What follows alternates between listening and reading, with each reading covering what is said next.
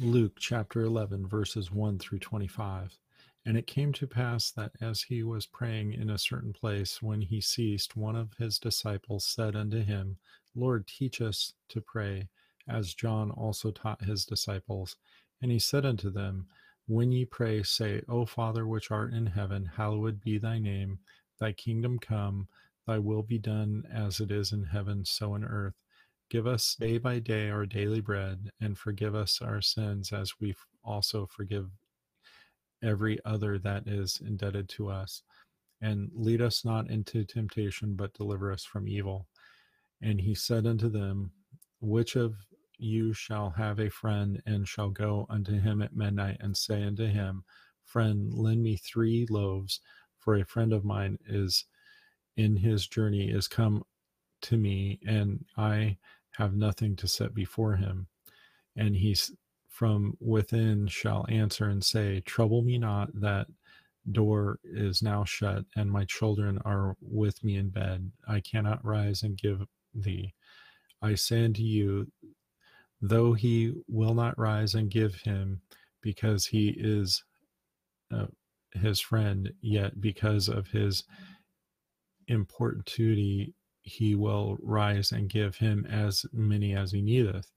And I say unto you, ask and it shall be given you, seek and ye shall find, knock and it shall be opened unto you. For everyone that asketh receiveth, and he that seeketh findeth, and to him that knocketh it shall be opened. If a son shall ask bread of any of you that is a father, will he give him a stone? Or if he asks a fish, will he for a fish give him a serpent? Or if he shall ask an egg, will he offer him a scorpion? If ye then, being evil, know how to give good gifts unto your children, how much more shall your heavenly Father give the Holy Spirit to them that ask him? And he was casting out a devil, and it was dumb, and it came to pass that when the devil was gone out, the dumb spake, and the people wondered. But some of them said, He casteth out devils through Beelzebub, the chief of devils. And others, tempting him, sought of him a sign from heaven. But he, knowing their thoughts, said unto them, Every kingdom divided against itself is brought to desolation, and a house divided against it, a house falleth. If Satan also be divided against himself, how shall his kingdom stand? Because ye say that I cast out devils through Beelzebub, and if I be by Beelzebub cast out devils, by whom do your sons cast them out? Therefore shall they be your judges. But if I with the finger of God cast out devils, no doubt the kingdom of God is come upon you. When a strong man armed keepeth his palace, his goods are in peace.